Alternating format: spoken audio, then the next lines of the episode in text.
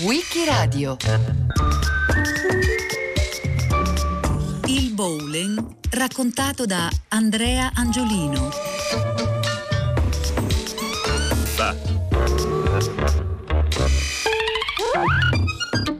Tra i giochi statunitensi più emblematici c'è senza dubbio il bowling. Bocce con buchi per le dita scorrono su piste di legno fino a colpire 10 birilli bianchi e neri disposti a triangolo sul fondo. È una scena che abbiamo visto centinaia di volte, sia alla televisione che sul grande schermo. Dal nuovo continente questo gioco, che poi si è presto evoluto in uno sport, si è diffuso in tutto il mondo. Fin dal dopoguerra abbiamo così anche in Italia degli impianti molto frequentati su cui sono cresciuti degli atleti in grado di competere e vincere nelle gare internazionali. La nostra atleta è tesa. Studia la boccia. Betty sente molto la contesa. Si ripresenta il tiro Mark, che non a torto viene considerato un fuoriclasse della specialità. Qualcuno in America lo ha addirittura paragonato a McCutcheon, il più prestigioso campione che la storia di questo gioco ricordi. Ma la storia del bowling, che poi in origine è quella dei birilli, non nasce oltreoceano. Per trovarne le probabili radici basta andare al di là del Mediterraneo e arrivare in Egitto. Lì l'archeologo inglese William Matthew Flinders Petrie, scavando nel 1895 la grande tomba di un bambino a Nagada, trova sparpagliati nove oggettini di pietra, L'archeologo nota che hanno una forma da vasetti, però sono pieni, massicci, non possono contenere nulla. Pensa allora che potrebbero essere forse degli elementi di una collana, ma non hanno il buco per far passare il filo. E a un certo punto nota invece quattro piccole bocce di porfido bianco e nero nella stessa tomba, nota che hanno la dimensione adatta per colpirli e immagina quindi che si tratti di un gioco per birilli, anche perché ci sono tre piccoli parallelepipedi, anche quelli di pietra, che potrebbero formare un arco, come in certe varianti del gioco dei birilli praticato nel Norfolk ai suoi tempi, in cui bisogna appunto far passare la boccia sotto un arco prima di andare a colpire i birilli. Se l'ipotesi fosse giusta, si tratterebbe del più antico gioco di birilli che noi conosciamo, risale a circa 3200 anni prima di Cristo, però lo stesso archeologo non è del tutto convinto, anche perché non conosce testimonianze di birilli ad Oriente, ma soltanto in Europa.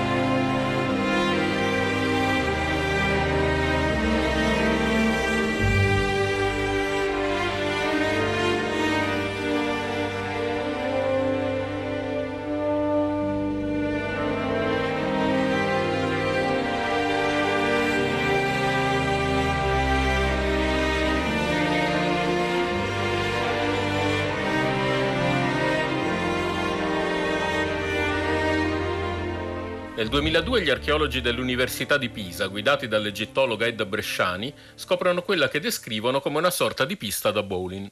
Sono però passati tre millenni e mezzo dalla sepoltura di quel bambino di Nagada e siamo ormai nell'Egitto greco-romano, Anarmoutis. C'è un lungo lastricato in pietra che ha un buco al centro, il diametro è di circa 12 cm e sotto c'è un grosso vaso. Ci sono poi due bocce, di cui una è in grado di passare attraverso il buco e l'altra invece più grande. Gli archeologi si immaginano due avversari, uno di fronte all'altro agli estremi opposti della pista. Uno cerca di mandare la sua boccia piccola in buca e l'altro, tirando quella più grande, di impedirglielo. La somiglianza con la pista da birilli è anche accentuata da una scanalatura che scorre al centro, verso la buca, come se servisse a guidare la boccia e ancora oggi ce ne sono di simili nelle Bulenbahn, le piste da birilli tipiche della Germania settentrionale. Non prevedendo birilli, il gioco di Narmoutis è comunque sostanzialmente diverso dal bowling e il riferimento degli archeologi è più evocativo che di sostanza. In effetti, il gioco delle bocce nell'antichità è decisamente più diffuso di quello dei birilli. Nell'antica Grecia possiamo trovare un altro antenato dei birilli, le Fedrismos, un gioco spiegato da Polluce in cui si mette una pietra dritta a terra e occorre abbatterla colpendola con delle palle o con altre pietre. Chi sbaglia il tiro prende sulle spalle l'avversario, il quale gli mette una mano sugli occhi, e poi deve portarlo alla cieca fino alla pietra. C'è poi chi interpreta come birilli alcuni paletti poggiati a terra rappresentati nel fregio di un sarcofago romano che è conservato ai Musei Vaticani. L'identificazione però è incerta anche perché gli amorini che ci giocano hanno in mano degli strani oggetti allungati e non delle bocce. 25.000 specialisti, alternandosi 48 giorni sul Teatro dell'Agone, hanno partecipato quest'anno al grande torneo di tiro ai birilli del 38 congresso bocciofilo americano che mette in palio premi per 200.000 dollari.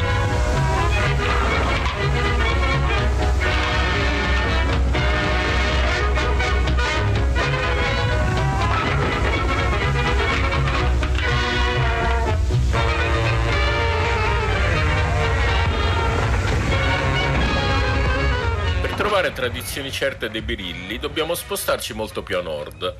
I germani del IV e V secolo girano col kighe, un bastone che viene usato per varie cose e che fra l'altro è tradizione mettere in piedi nei chiostri delle chiese per poi cercare di colpirlo con una pietra, che nel tempo viene sostituito da una boccia di legno.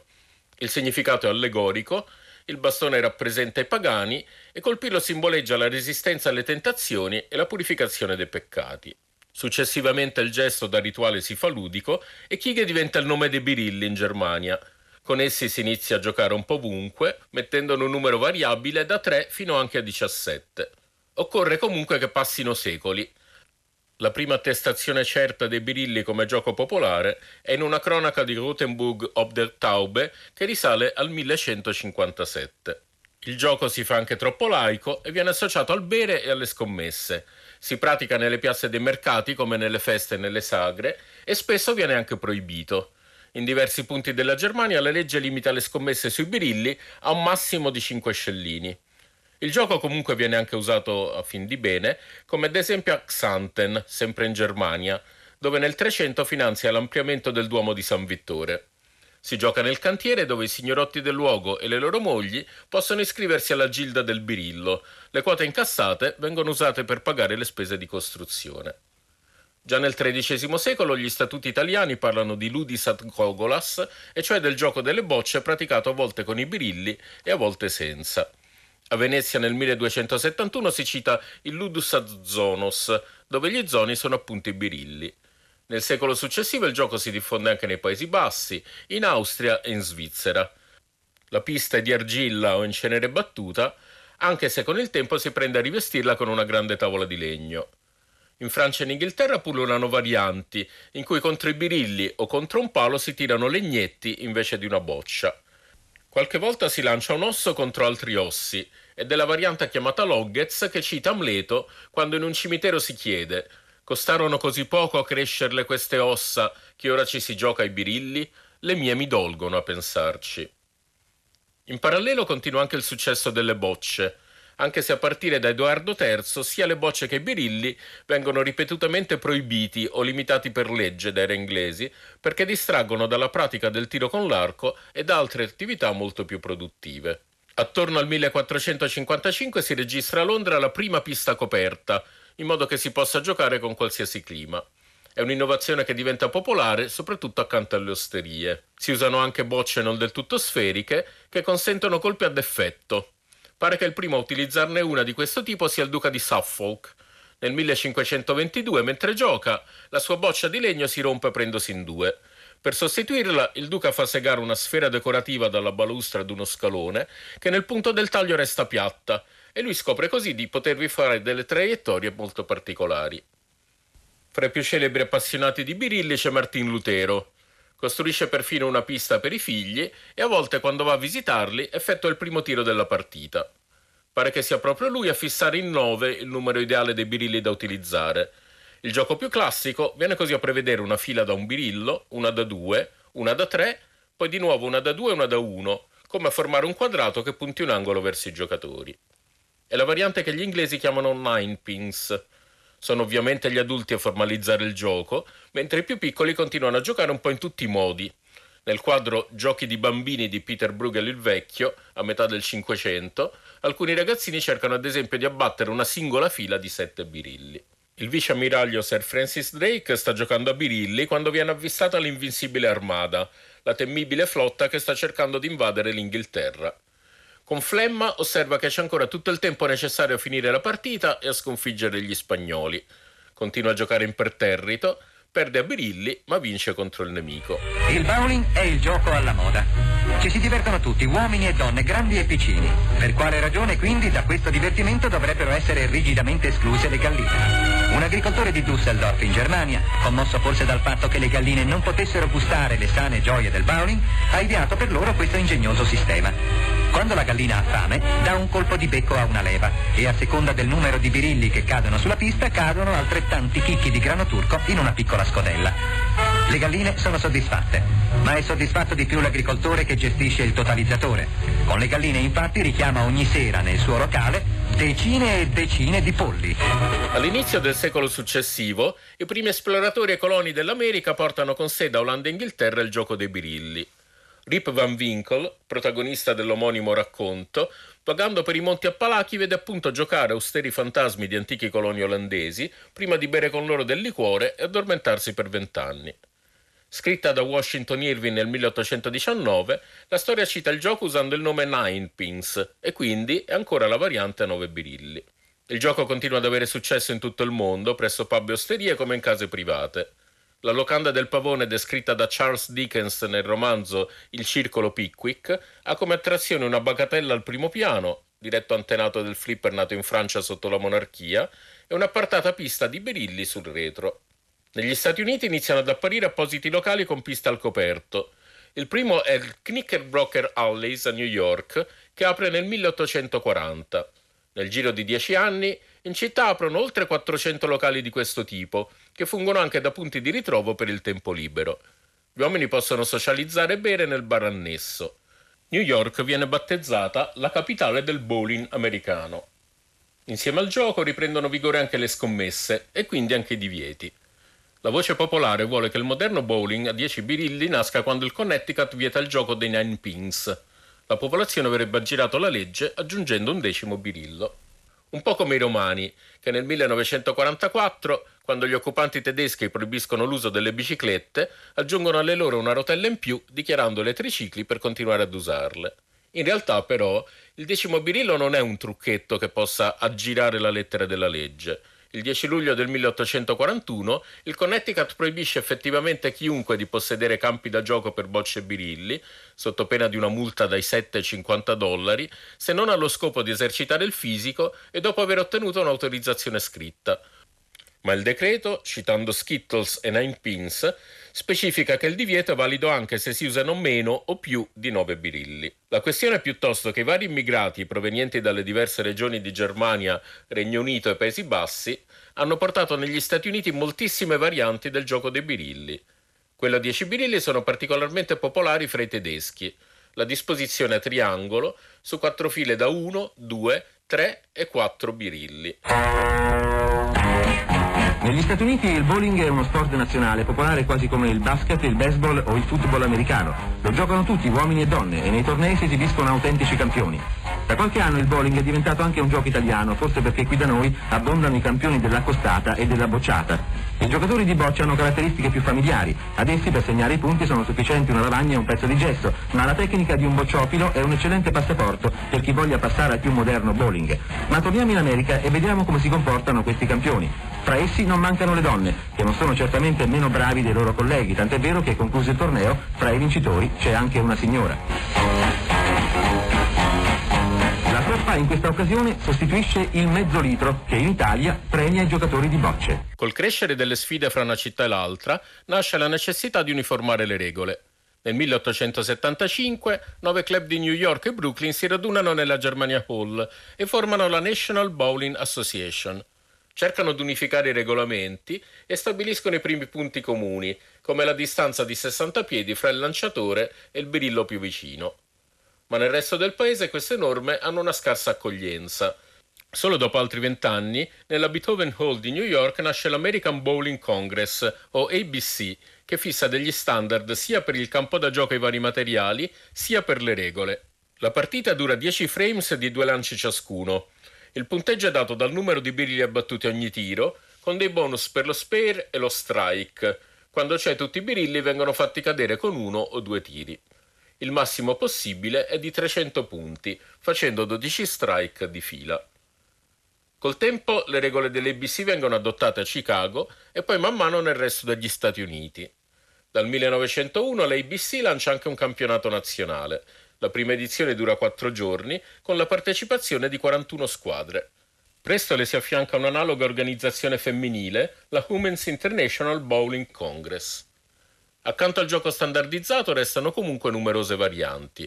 Fra esse ci sono il tricorno, con tre birilli aggiunti ai vertici del triangolo, e il tricorno con penna, in cui c'è un ulteriore birillo più alto degli altri al centro.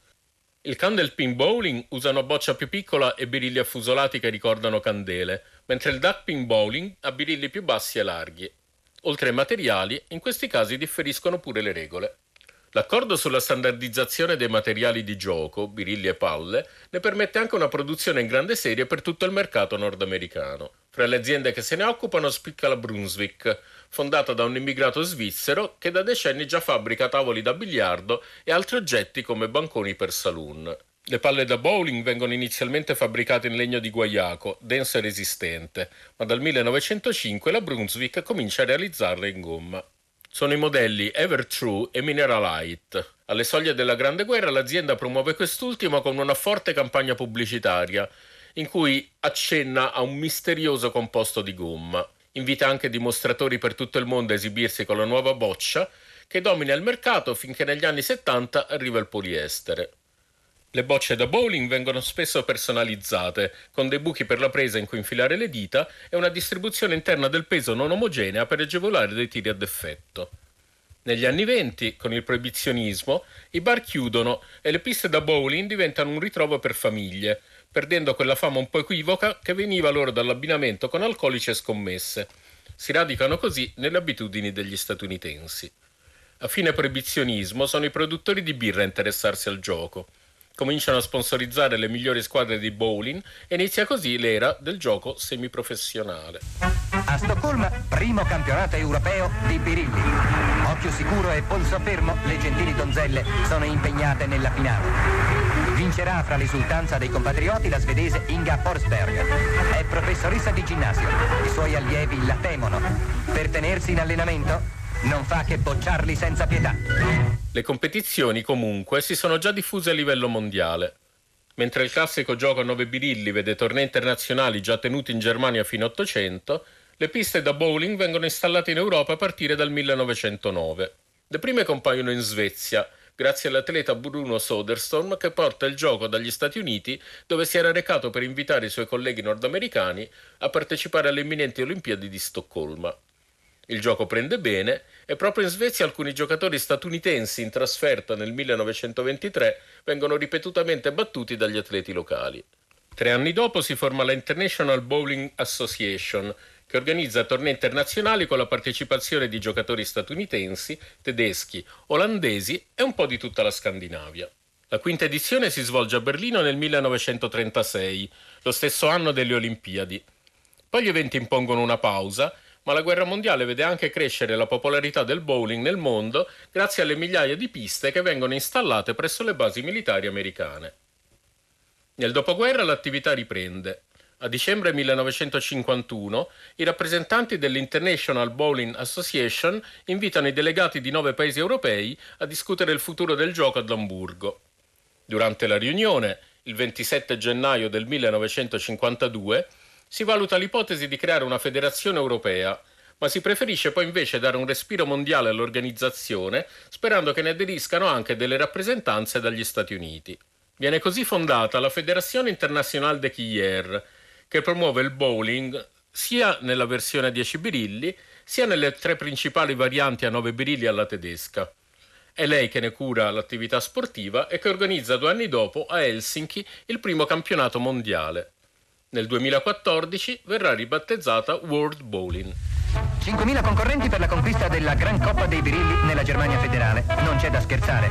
Si tratta di una competizione di massa, commessa in opera di una speciale innovazione. Una macchina, manco a dirlo, made in Germany, che rimette a posto i nove birilli e ritorna le bocce ai concorrenti. Niente perdite di tempo e niente crisi nervose.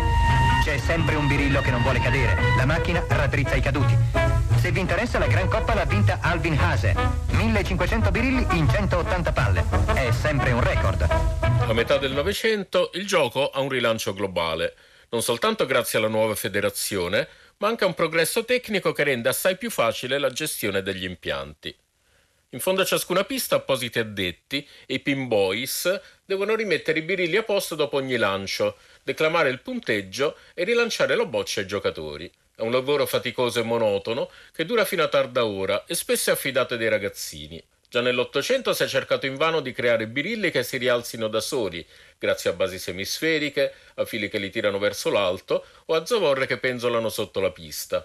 A inizio Novecento si diffondono alcuni macchinari azionati a mano che aiutano i ragazzi nella loro fatica, ma il lavoro degli addetti resta pesante. Trovare abbastanza pinboy è un problema e limita il numero di piste gestibili, visto che ne serve uno per ciascuna pista. Se ne lamenta il gestore di un locale frequentato da Gottfried Schmidt, un giocatore che lavora in una fabbrica di macchinari per la piegatura della carta, e quindi Schmidt con un collega decide di mettere a punto una macchina completamente automatizzata, che non necessita cioè di un pinboy. Non ha i fondi per far realizzare i pezzi appositi di cui avrebbe bisogno e mette quindi assieme dei materiali di fortuna, usa dei vasi da fiori in latta recuperati in un cimitero per il meccanismo che risucchia i birilli e una catena da bicicletta per tirarne poi su e giù la rastrelliera. Sfruttando anche dei paralumi e dei coperchi vari, costruisce così un macchinario perfettamente funzionante, anche se servirebbero un bel po' di rifiniture. Lo propone alla Brunswick che però non è interessata e nel 1936 lo brevetta. Il suo avvocato gli suggerisce di proporla all'American Machine and Foundry, che effettivamente decide di acquistare il brevetto e di assumere Schmidt. La messa a punto si interrompe per la guerra e poi riprende. Finché a dieci anni dal brevetto, la ditta riesce a far approvare la rivoluzionaria macchina all'American Bowling Congress. Esposta e pubblicizzata per qualche tempo, viene infine messa in produzione nel 1951. Se ne installano i primi esemplari e man mano i gestori delle piste decidono di adottarla, anche perché assai più veloce degli addetti umani. I birilli dell'epoca sono in acero massiccio, poiché però il macchinario li usura rapidamente, finendo per scheggiarli e rischiando così di danneggiarsi, presto si arriva a birilli compositi e rivestiti in plastica. Così è il boom del gioco, per il quale a questo punto nascono grandi centri con decine di piste. Televisione, cinema e fumetto contribuiscono alla sua diffusione. Non solo vengono dedicate intere trasmissioni al bowling, ma si appassionano gli Honeymooners e Flintstone, Tom e Jerry e Charlie Brown, la famiglia Cunningham di Happy Days e i Simpson. In parallelo, il bowling decolla anche come sport professionale, grazie alla Professional Bowlers Association fondata nel 1958. Quello che non riesce a fare è diventare sport olimpico, nonostante si sperimentino dei punteggi più immediati, in cui il valore dello spare e dello strike si calcola subito e non dipende dai tiri successivi, in modo che possa essere seguito più agevolmente dai telespettatori. Il bowling viene dimostrato nel 1988 alle Olimpiadi estive di Seoul, ma la sua candidatura a sport olimpico vero e proprio è respinta sia per Tokyo 2020 che per Parigi 2024. Per quanto riguarda la presenza in Italia, il gioco alla tedesca con nove birilli ha già i suoi cultori a fine Ottocento. In quel momento i cittadini germanici che risiedono a Roma si riuniscono in un circolo di birilli a Villa Storfern, un apprezzato ritrovo di artisti all'interno del parco di Villa Borghese. Lo scoppio della Grande Guerra ne determina la chiusura, ma poi la Seconda Guerra Mondiale riporta in auge il gioco, questa volta nella versione a 10 birilli che viene praticata dalle truppe americane. In effetti ha scarsa presa sulla popolazione, All'inizio degli anni 50 la si può giocare in una sala senza il macchinario per rialzare i birilli a Roma Tiburtino e in una a Napoli sulla via Domiziano. Anche i romani possono giocare a bowling. È stato infatti inaugurato dal sottosegretario Pecoraro il primo di una serie di locali destinati a questo gioco che sorgeranno a poco a poco in tutta Italia. A breve distanza di tempo uno dall'altro seguiranno infatti quelli di Milano, Torino e Bologna. Dato che l'impianto risponde alla standardizzazione di una grande industria americana, coloro che entrano nel bowling di Roma non vi trovano alcuna differenza da quelli di Parigi, di Francoforte o di Dayton nell'Ohio. Il gioco è estremamente semplice, con una boccia che pesa dai 5 ai 7 kg si devono rovesciare, possibilmente con un colpo solo, 10 grossi birilli disposti a triangolo situati all'estremità di una pista lunga 19 metri. Per giocare occorrono scarpe speciali che però vengono messe a disposizione dei giocatori gratuitamente. Campioni dello sport come Taruffi e un nugolo di attrici, di attori e di registi hanno partecipato in massa alla serata inaugurale. Anna Maria Pierangeli, Sandra Milo, Alessandra Panaro, Lattuada, Tarzan, al secolo Lex Barker, Franca Valeri si sono cimentati con molto successo per la verità nel nuovo gioco che stando alla fantasia degli americani gli antichi romani giocavano, con qualche variazione si intende, fin da 2000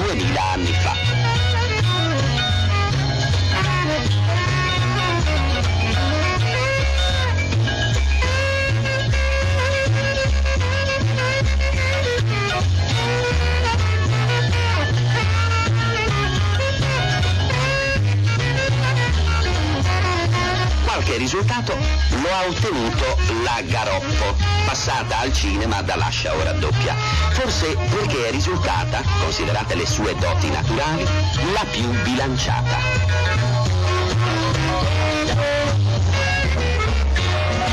Finalmente nel 1961 apre Roma la prima pista automatizzata, grazie all'investimento di imprenditori americani, che poi viene seguita da altre nelle varie città della penisola. Sempre a Roma viene fondata due anni dopo la Federazione Bowling Italiana, che aiuta la crescita del settore man mano che aprono nuove piste in tutta Italia e si organizza l'attività agonistica. Il CONI impiega però un quarto di secolo a riconoscere il bowling come sport. Solo a quel punto nasce la Federazione Italiana Sport Bowling, che da allora regola tornei e campionati su tutto il territorio nazionale. Hai varcato la linea! Eh? Spiacente, Smokey, hai varcato la linea, non vale. Cazzate, segna 8, Drugo. No, no, eh, scusa. Segna zero, niente punti. Balle, Walter, dammi un 8, Drugo. Questo non è il Vietnam, è il bowling, ci sono delle regole. Ehi, Walter, andiamo, non fare così. Quello è Smokey, gli è scivolato un po' il piede, è solo una partita. È una partita di torneo che determina chi passerà il prossimo turno, o mi sbaglio? Sì, però io non ho... O mi sbaglio? Sì, ma non ho passato la linea. Dammi il pennarello, mi segno 8 punti. Smokey, amico mio, stai per entrare in una valle no. di lacrime. Walter, mettila via. Se ti segni un otto, entri in una valle di lacrime. Ma io. La valle di lacrime. Drugo, di qualcosa al tuo compagno. Allora il mondo è impazzito! Sono il solo da queste parti che abbia rispetto per le regole 6 a 0! Stanno chiamando gli sbirri, metti via il ferro. Smokey, 6 a 0! Walter, metti via quel ferro. Walter. Tu credi che io faccia per scherzo? 6 a 0! A rafforzare anche in Italia il mito del bowling, nel 1998 esce il film Il Grande Lebowski dei fratelli Cohen. Alcune scene topiche si svolgono proprio in un torneo di bowling e lì vi fa un cameo l'attore John Turturro con un personaggio così ben caratterizzato che finisce per prendere molto più spazio di quanto all'inizio non fosse previsto. L'attore finisce per affezionarglisi così tanto che nel 2019 riesce addirittura a far uscire uno spin-off, un film da lui diretto, interamente incentrato su questo personaggio, che si intitola Jesus Rolls, Quintana è tornato. Il Grande Lebowski ha un tale successo che i suoi cultori iniziano a radunarsi annualmente nei Lebowski Fest, dove danno dei cocktail travestiti da personaggi del film e ovviamente per giocare a bowling. Tutto questo ci conferma che il bowling è ormai una parte radicata della cultura e del costume statunitense, nonché un gioco appassionante destinato a durare ancora parecchio nel tempo. Il 27 gennaio 1952 viene fondata ad Amburgo la Fédération Internationale de Quier per promuovere il bowling a livello mondiale. Andrea Angiolino l'ha raccontato a Wikiradio a cura di Loredana Rotundo con Antonella Borghi, Lorenzo Pavolini e Roberta Vespa. Per riascoltare e scaricare il programma vai sul sito di Radio 3 o scarica l'app Rai Play Radio.